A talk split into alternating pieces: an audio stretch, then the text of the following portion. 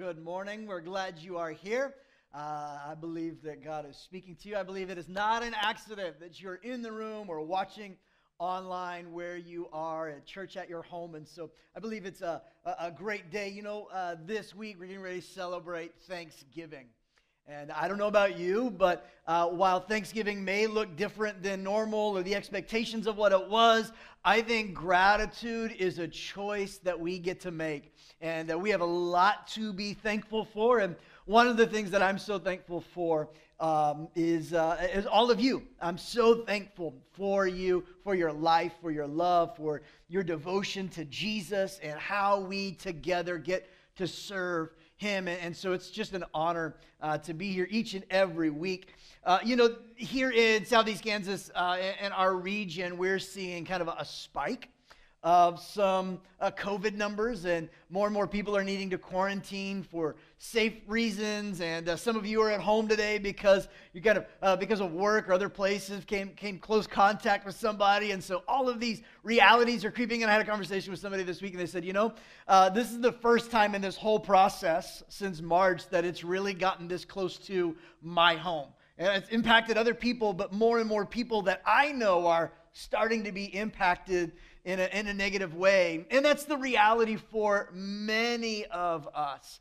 Uh, where we're having to see it. It's kind of creeping closer and closer to us, and we're not walking in fear. Um, and as a church, we're not uh, walking in fear by any means, but we always have wanted to stay prudent and do what we felt was reasonable to allow us to continue to gather, to worship together, and uh, to, to meet together one with another. That's kind of been our motivation and our our desire because I believe church is essential. I believe worshiping together is essential. I believe singing is essential for who we are as people of God. Um, and we want to continue to do the reasonable thing as we move forward. And there are some, you know, mandates and some things that are, are happening within our community and within our, our state. And um, up to this point, some of the, I'm so thankful that uh, there have been no uh, COVID cases related to our church gatherings. Now, I praise God for that. I, I praise God for the safety and the protocols and some of the things that we've done to kind of be safe and do the things that we've done within uh, uh our ability to help do that. And uh, up to this point, we've just simply recommended masks. If you would uh, wear one, wear one. If you don't want to wear one, don't wear one. Um, but for the foreseeable future, I'm going to ask that we up that. Instead of just simply kind of recommending it, I'm moving to what I'm calling, I'm going to request it. I'm just going to ask you, would you be willing, and if you are able, to grab a mask and wear it while we are seated and you're unable to distance? If you're able to distance, distance. But in spaces and times, especially as we're traveling in our lobby, checking your kids, those things, I'm going to ask that you do. No, I'm not going to require it. We're not going to add bouncers to the door. Um, we're not going to kick people out. We're, we're, we want to continue to make the gospel accessible and the, the gathering of the people accessible as long as we possibly can. But we don't think it is unreasonable uh, to simply request that we begin to, as we can, and if you're able, to help us do that because we want to keep your family healthy. We want to keep businesses open in our community. Um, and we've, as a leadership team, kind of just made the decision that we plan to keep meeting together in person as long as schools are meeting, as long as uh, we're not in a hospital situation where there is no care, no space available, and as long as we're, we're able to do it. We want to continue to gather, and if this is a thing that we can do with reasonable uh, effectiveness, then we say, let's go ahead and do it. Now, I know that there are a lot of us that, uh, and many of you who have differing opinions and thoughts and processes of how effective and is it pointless and is my freedom being taken away? I know many, many, many different opinions exist out there. Can I just tell you kind of where I'm at personally? And this is kind of kind of shaping my own approach to this because I, I don't personally enjoy wearing a mask. I've never talked to anybody who wore one and be like, man, this is the best fashion statement I've ever been able to make wearing one of these. Like, just, it just doesn't happen. But when it comes to our posture as followers of Jesus, I believe what we've been studying in Galatians chapter 5, like in verse 13, where it says, Dear brothers and sisters, we're called to be free, but let's not use our freedom to indulge our flesh, but rather let's use it to serve others humbly. I really feel like that's the posture of my heart. That's the posture of our church's heart. And that's the, that's the heartbeat with which I'm making this simple ask. And you still have freedoms. You still can do as you wish. But this is my request simply so that we can walk in humility together, serving others, and maintain being able to gather and sing and worship our Lord.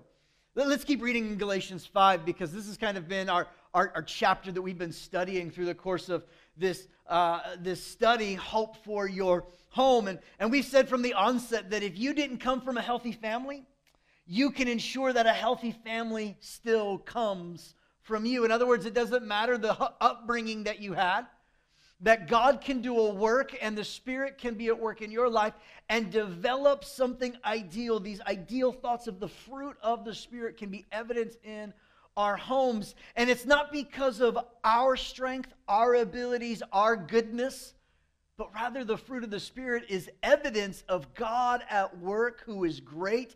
And because our hope is in God, our hope in our homes can grow. In Galatians 5:13, it goes on to say this: you, you brothers and sisters were called to be free, but don't use your freedom to indulge the flesh. Rather, serve one another humbly in love. For the entire law is fulfilled in keeping this one command: love your neighbor as yourself. But the fruit of the Spirit, verse 22 says, is love, joy, peace, patience, kindness, goodness, faithfulness, gentleness, and self control. Let us not become conceited, verse 26 says, but rather, uh, let us not become conceited, provoking and envying one another. Let us not become arrogant thinking that we know better than other people, thinking that our opinion is the right opinion. Let us not become conceited in all of our ways in how we approach our relationships. No, let's not allow conceit to drive us to a point of being provoking or even envying other people. You know, I believe that we want the fruit of the Spirit to be in our homes. I, believe that's true of you. I know it's true of me. But often, what we find instead of the fruit of the Spirit is sometimes, if we're honest, we'd have to look and say in our homes, we're finding it more contentious. We have conflict. Uh, we have some chaos, maybe organized or unorganized chaos in our homes and our schedules. We can find ourselves being conceited. We can find our houses flowing with criticism instead of celebration. And this might be the reality of our homes. I don't know if you're. Um, can, can relate to this, but sometimes we get into arguments with one another, and they're really, really silly arguments, aren't they? Like, like I don't know what the dumbest argument you've had. I don't know if you've ever gotten to the point where you're arguing with somebody who lives in your home only to realize, wait, what were we arguing about again? And like having this silly things, and nothing helps us see this better than when we look at how often young children argue with each other. Uh, there's one mom who was lamenting on her blog about some of the dumbest things 29 silly fights that her kids get into. Things like whose juice glass is cooler, arguing.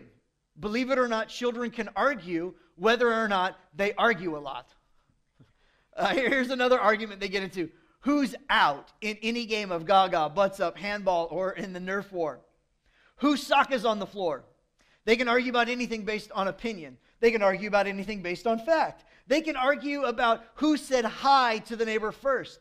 They can argue about what time grandma and grandpa are coming over. Argue about what time grandma and grandpa actually came over. What time grandma and grandpa actually arrived. Who hugged grandma and grandpa first. They could argue about how empty, how to empty a dishwasher. Newsflash, she says they both are terrible at unloading the dishwasher, right? How to scoop dog poop. Who fed the dog last? Whose tortoise is bigger? Who gets the last of anything? Who gets the first of anything?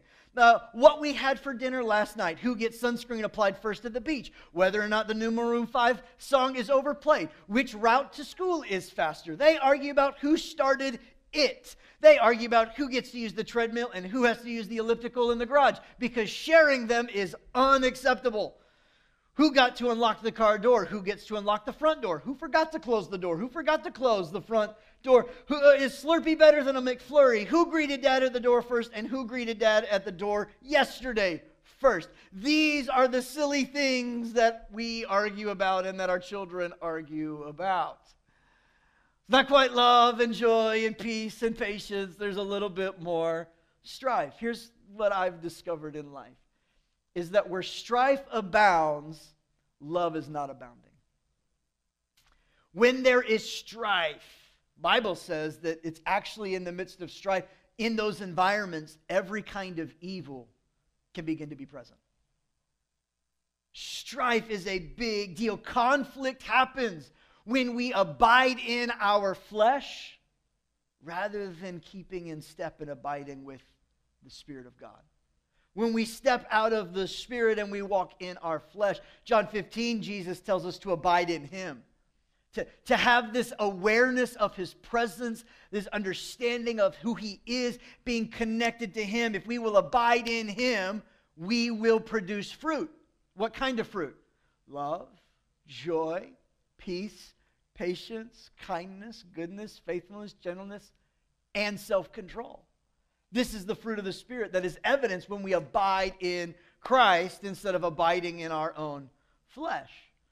And we want love to abound in our homes. We don't want strife to abound in our homes. And, and I think love is, is, is, when I talk about love, I'm not talking about just like the, the feelings of like welcomeness and value necessarily. I'm not just talking about the, the warm fuzzies that you get, right? Like, I'm not talking about just about romantic love. I'm not just talking about like the passion of love. I, I think I'm talking more about the decision of love that leads from not just the spectacular things, but to the mundane things. Every time I uh, coach a couple before they get married, and in every wedding ceremony that I perform, I use a specific definition of love. And here's the definition that I use with, with all couples that love is a choice to sacrifice yourself for the sake of the other rather than sacrificing the other person for the sake of your own self. Love is a choice to sacrifice yourself rather than to live selfishly for your own ways. It's that kind of love. It's the kind of love that is a decision to take out the trash it's the kind of love that's the decision that uh, it's not my turn, but I'm going to do the dishes anyways. It, it's the conversation, it's the decision that says, uh, it's not my turn to take out the dog, but I'm going to take the dog on the walk anyways.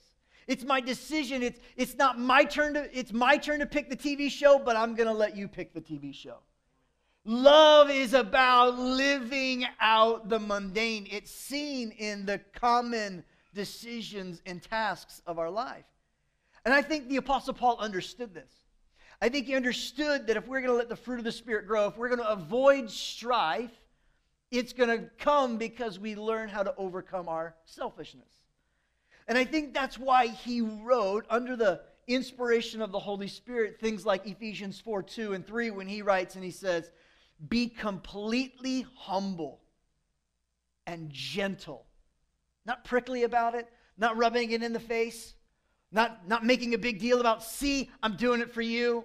Not, no, no, be, be humble, gentle, be patient, bearing with one another in love. Make every effort to keep the unity of the Spirit through the bond of peace. Every effort to keep unity through the bond of peace which may mean that you have to take your preferences and set them aside just for a minute and be willing to serve somebody with humility, to, to, to sacrifice yourself for the sake of someone else rather than sacrificing them to maintain your preference. I think this is why he wrote Philippians 2 3. Don't do anything, he says, out of selfish ambition or vain conceit Rather, in humility, value others above yourself. You know, Paul was writing to different churches because the church is a family. The church is a, a body, it's a, it's a group of people. It's, it's, it's, a, it's got these family dynamics to them.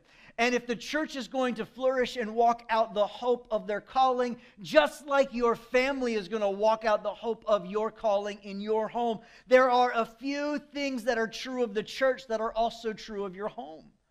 And that's what I want to talk about for the next few minutes. See, I believe that hope for your home grows when humility and honor abound. That's what Paul just addressed. When humility and honor abound, I believe hope in your home can grow.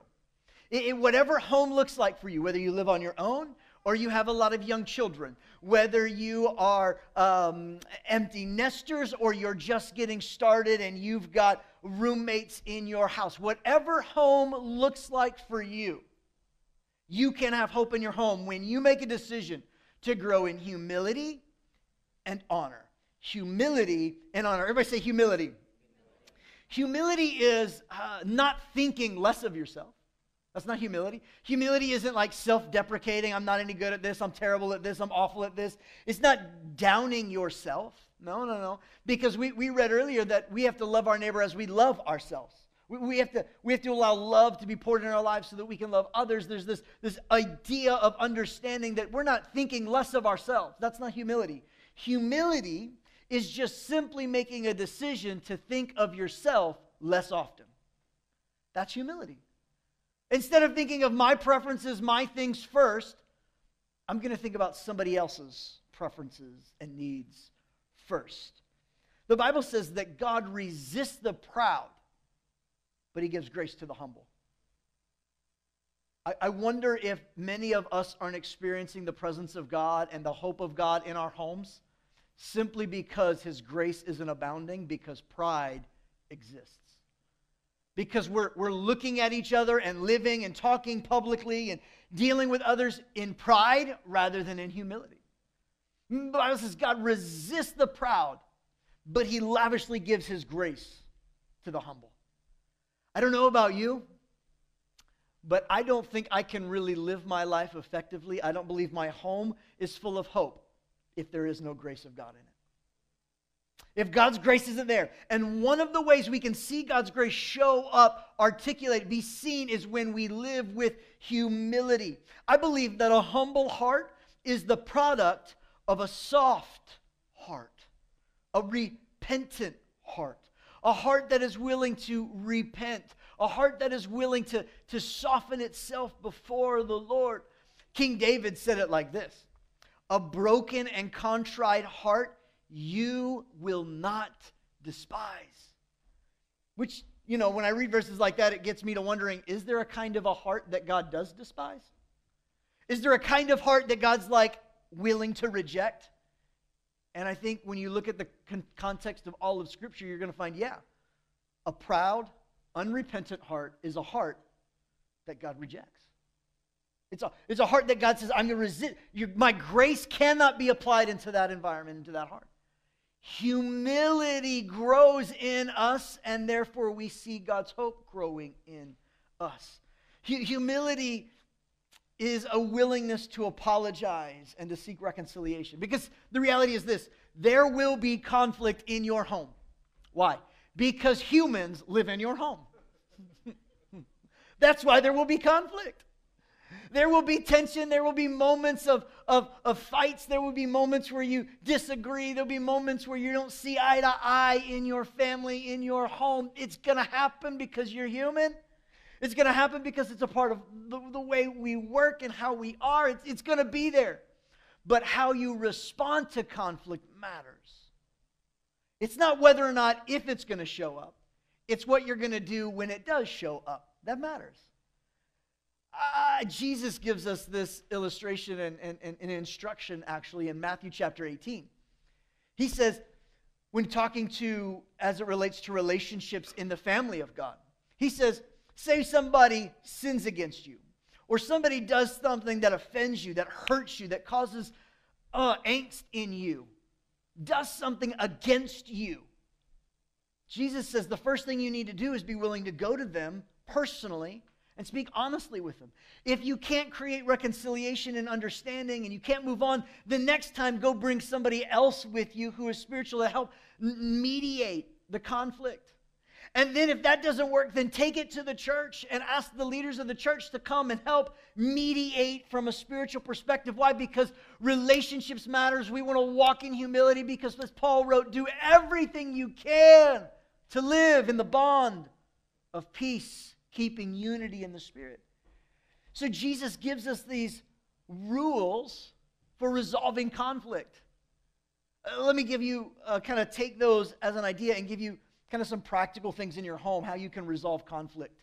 Four, four steps, I think, to, to help resolving conflict in the work environment, in your home, with among brothers and sisters of Christ. Four, four practical things that you can do to resolve conflict. Number one, talk with them honestly and directly. Don't talk about them.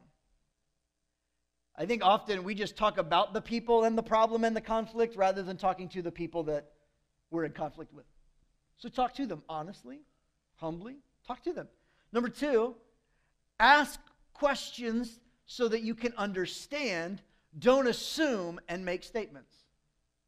This is key. When you're trying to reconcile some conflict, ask questions to understand. Don't assume you know where they're coming from and make statements.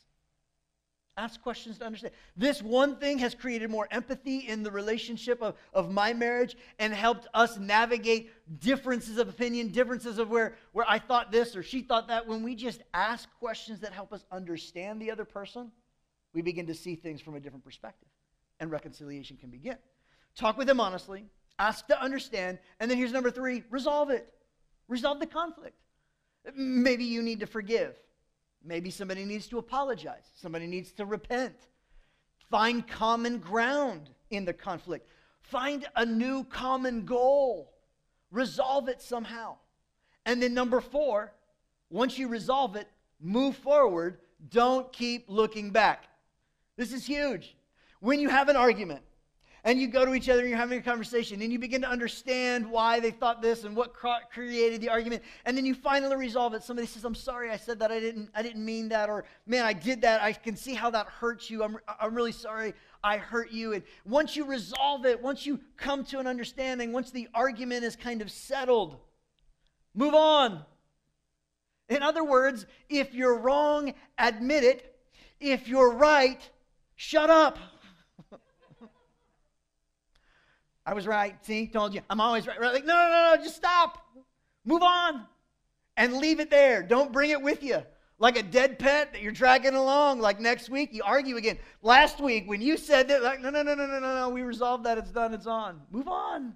Move on. Why?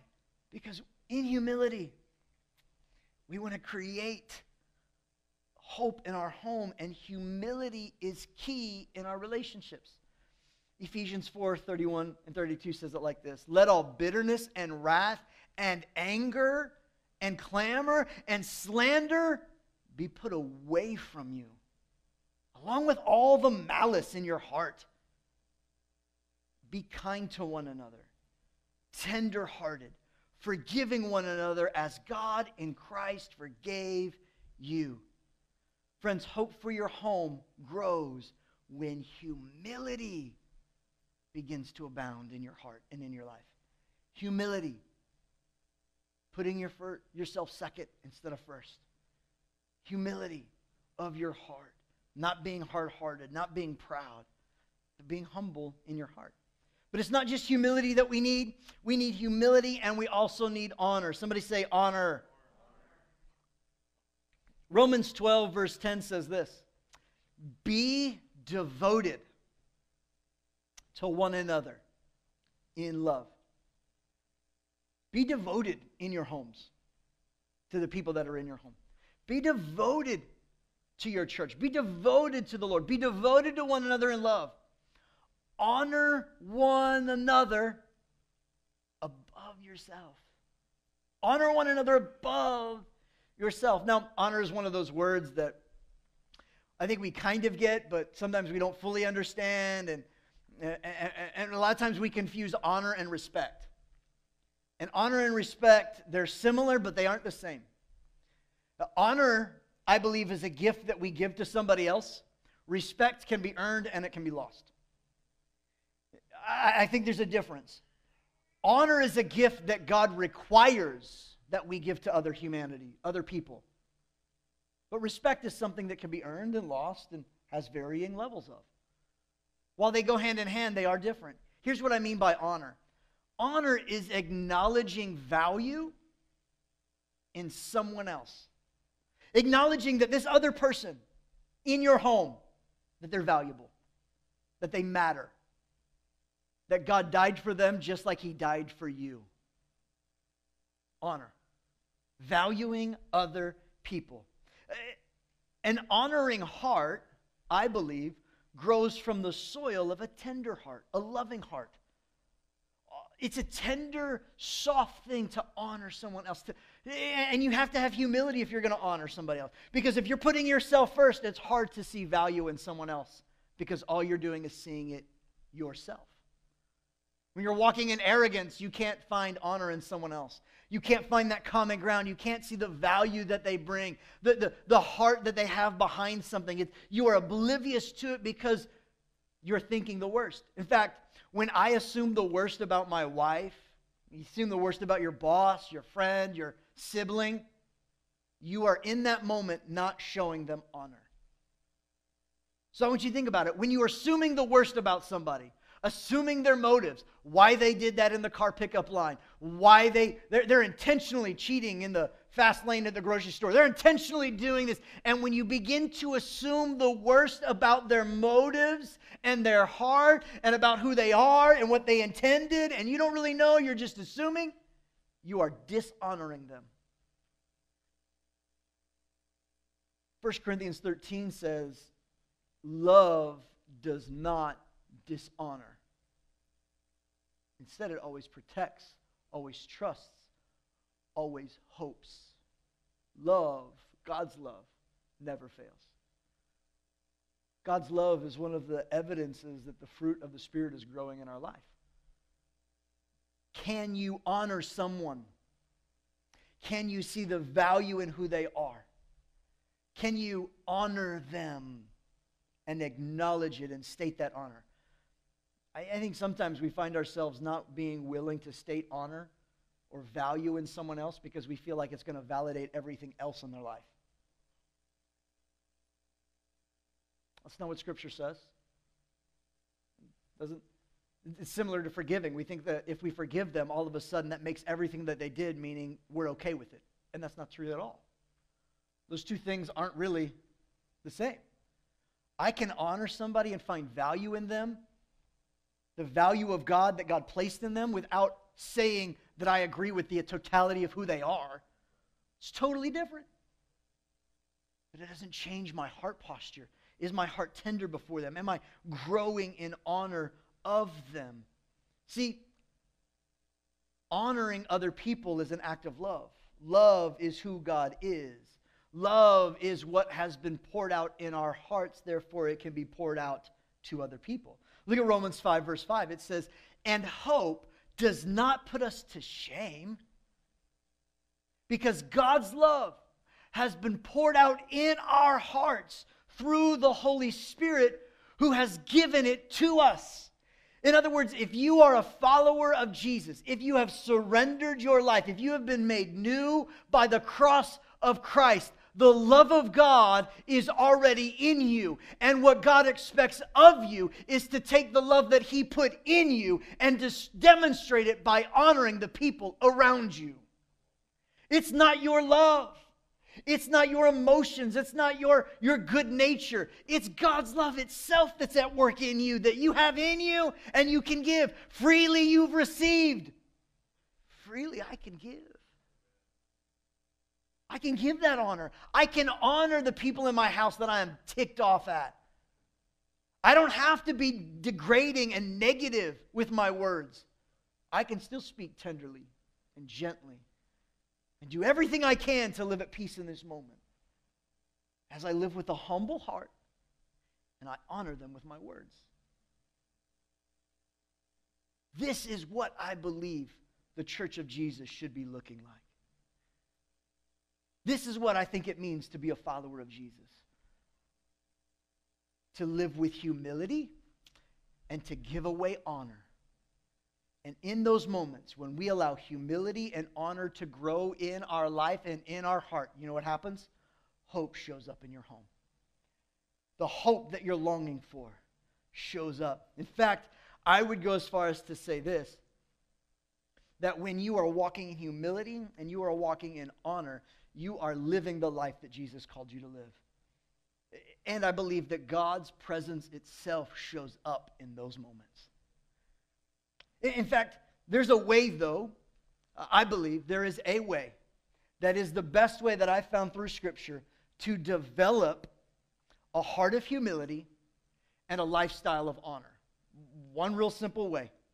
Don't miss this. Here's, here's, here's the secret the secret sauce, if you will. Honor and humility, I believe, can be developed when we make a decision to worship God with all our heart. When you make a decision to worship God with all your heart, you are cultivating a heart of humility and a lifestyle of honor that God is proud of, is pleased with, His grace rests on it, and He's there among you. If you want to have hope in your home, you need the presence of God in your home. If you want to have the presence of God in your home, you've got to walk with humility and honor. If you want to get better at having humility and honor, be a person who worships God with all your heart. Here's what I mean. Think about it like this. In worship, when I'm singing and I'm worshiping God, I'm actually ascribing honor to God. I'm talking and singing about the value of God, which is really just love being expressed in words put to song, right? And when I demonstrate surrender in worship, that's the expression of worship, I am directly removing my pride in that moment. Friends, do you know what the universal symbol of surrender is?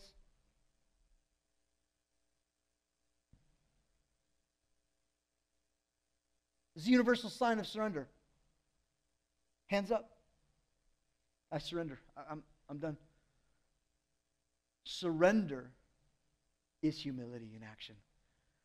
When I lift my hands in worship, I am expressing to God that I surrender and I'm going to be humble before Him. When I sing songs of praise to God, about God, to God, I am articulating the honor that I have in my heart for God, who is worthy of all honor, whether you feel it or not, whether you're vibing on the song or not. It's a decision of your will. Love is a decision of your will. It's a choice. When I choose to worship God the way God says to worship, which is always sung and expressed, demonstrated physically. I'm growing in humility. I'm cultivating a heart of, of humility, and I'm learning how to ascribe honor to God. Look, look at Ephesians 5, verse 19. It says, addressing one another in psalms, hymns, and spiritual songs, singing and making melody to the Lord with your heart. When you worship with all your heart, you are cultivating honor and humility in your life. And it allows the presence of God to show up. And when the presence of God shows up, there is hope in his presence. There's something that happens when you're in the presence of God. It uses these words psalms, hymns, and spiritual songs. You may be thinking, well, what's a psalm? What exactly is that? The, the Greek word here is the word psalmos which means this songs to God with music. Songs to God with music. So, worship is songs to God with music. It's also hymns. This is the Greek word humnos. It's not the hardback book that sits in the pew in front of you and everybody turns to page 74. That's not a hymn. It's what we call a hymn, but that's not what Scripture's talking about. A hymn, according to this passage, this word humnos, is just simply songs about God. Songs about God. The, the, the, things that you believe, the theology, who He is, the description of His nature and His character. That's what it means. Songs about God. So sing songs to God that have music, sing songs about God, and then spiritual songs. It's that pneumatikos ode in the original language, and it simply means this songs you sing on your own, songs that come from your gut and your heart. I, I often think of spiritual songs that songs that just lyrics that pop up bubbly from a heart of worship to God. Maybe there's songs that are written and songs that aren't written. My, my youngest daughter does this often. She'll be sitting at the table coloring, doing her homework. And all of a sudden, she'll just have this melody that she'll start singing and making up words on her own about God, to God. It's the cutest, sweetest thing. Sounds terrible, but I don't care.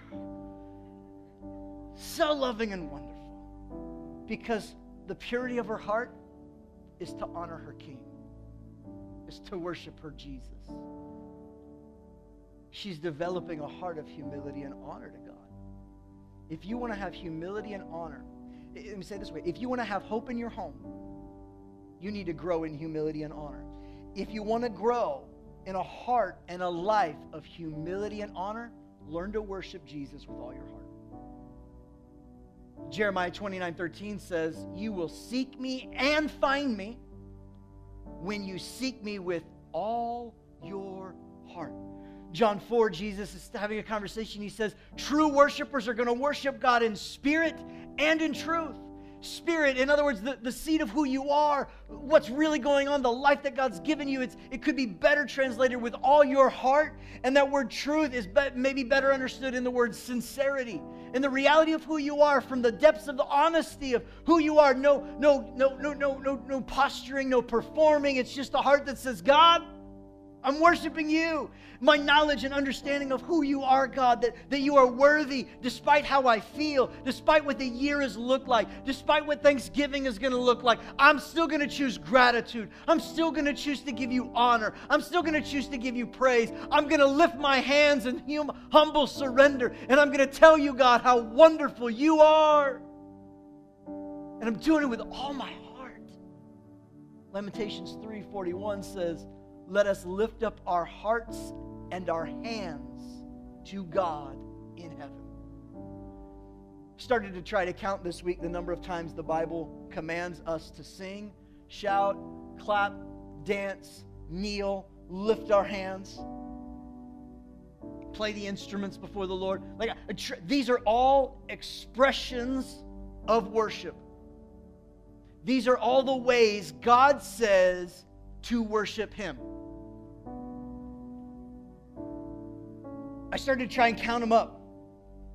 I quit. There were too many. I lost track and I lost count, and I'd be like, all right, it says it in the Bible. This is what we do. This is why we do it. Why do people at Faith Church lift their hands? Because God says to do it. And because they are telling God every time they do, you can have it all, Lord. I surrender. I'm humble before you, God. That's why. Why do we sing? Because we, we want to honor our King. We want to honor a God who's worthy of all honor. Doesn't matter what I think, feel, or see, he's still worthy of our honor because he is the King of all. So we sing, we worship.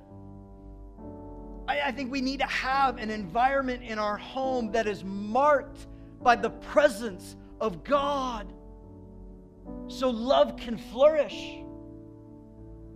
So we lift our hands, we sing, we, we kneel, we, we get before the Lord and we, we, we articulate our words to Him. Friends, I believe hope can grow in your home, but it's going to require you to walk in humility and honor.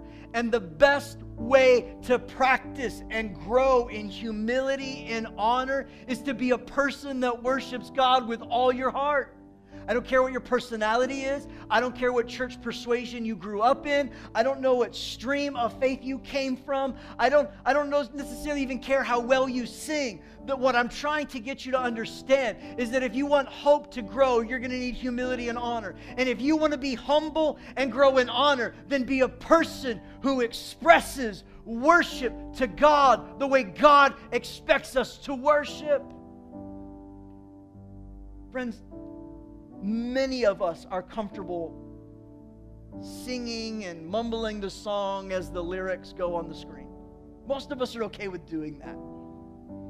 Doesn't take too much of us to do that. We don't sing real loud because we don't want anybody to hear us, and that's just kind of where we're at. We're willing to do that.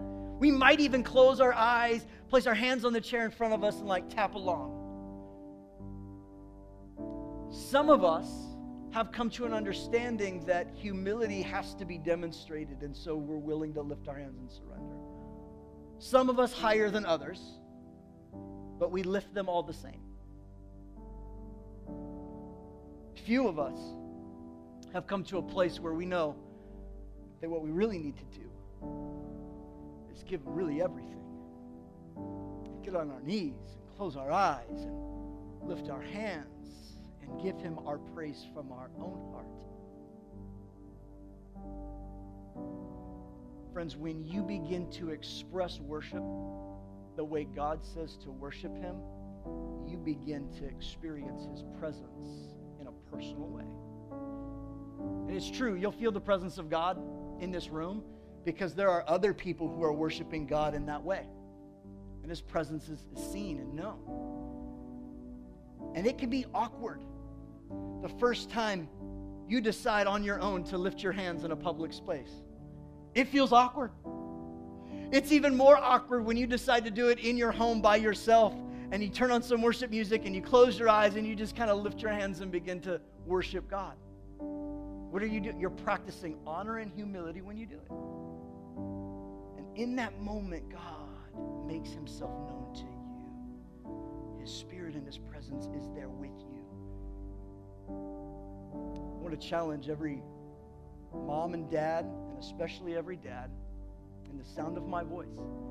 If you want to change the environment in your home and you want to see strife begin to be dismissed, become a man who worships God the way God says to do it. Be willing to walk with humility and express honor to God, and something begins to change in your heart. Your heart will become less hard, it becomes more tender and soft before God, and you'll actually find yourselves more passionate in other areas of your life when you become passionate in the areas of your worship to God.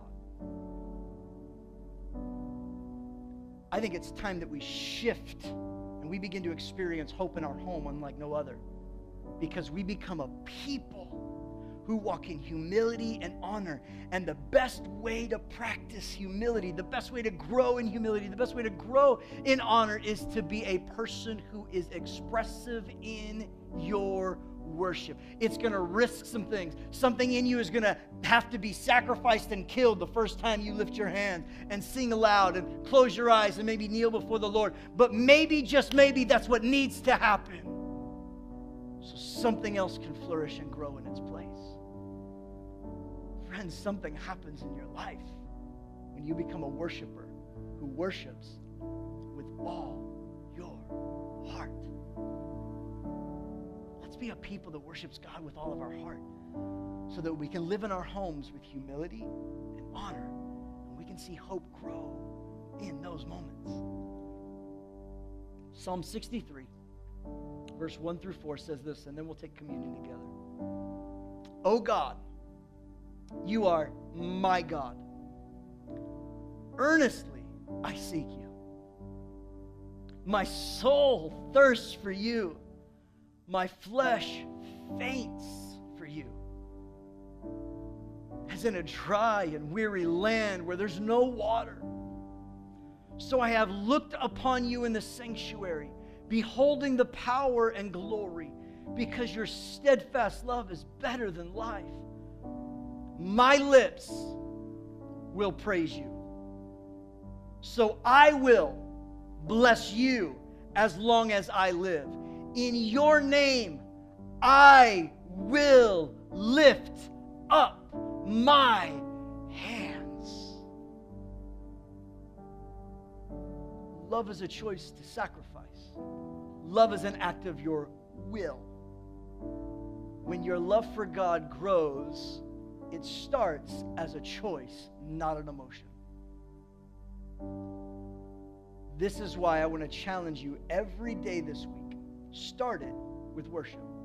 What do I mean? I mean, as soon as the alarm goes off, turn off the alarm, sit up on the side of your bed, and before you move any further, close your eyes lift your hands and just tell God, God, I worship you today. I want to honor you today. I want to walk humbly with you today. I am yours. I surrender. And start your day in the presence of God.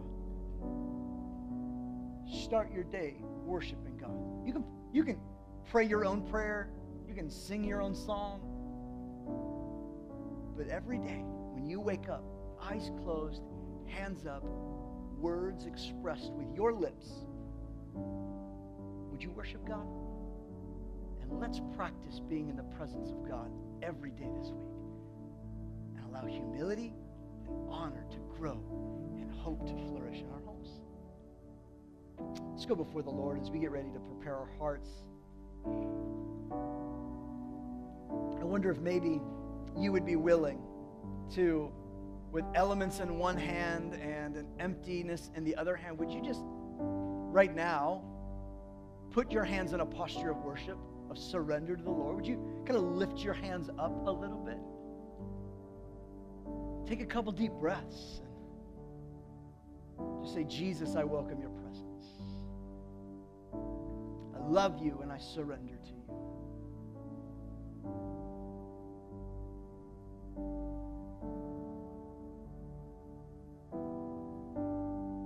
Father, would you allow us to worship you with all of our heart this week? Would you allow us to see and express our love from a heart of humility with words of honor to you this week? Lord, as we come to your table today, taking the bread which represents your body and the blood which the, the juice which represents your blood, would you allow us, God, to experience your presence like never before this week? Would hope grow in our homes because we walk in humility and honor? As we practice worshiping you with all our heart. God, you gave us your all at the cross. May we give you our all in worship. In Jesus' name. Let's take the bread together.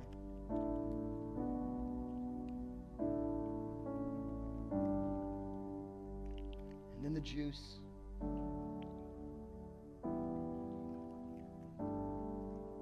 Now let me pray a blessing over you. Father, I thank you for your people. For we are your body, your family. You're our Father. And so, Lord, I pray that today and this week, as we gather for Thanksgiving in our homes, as we offer thanks to you, Lord, would you allow us to develop a heart of worship? May the words of our mouth and the meditations of our heart be pleasing to you as we grow this week in humility and in honor, making decisions of our will to worship with all of our heart. We thank you for it. In Jesus' name, amen.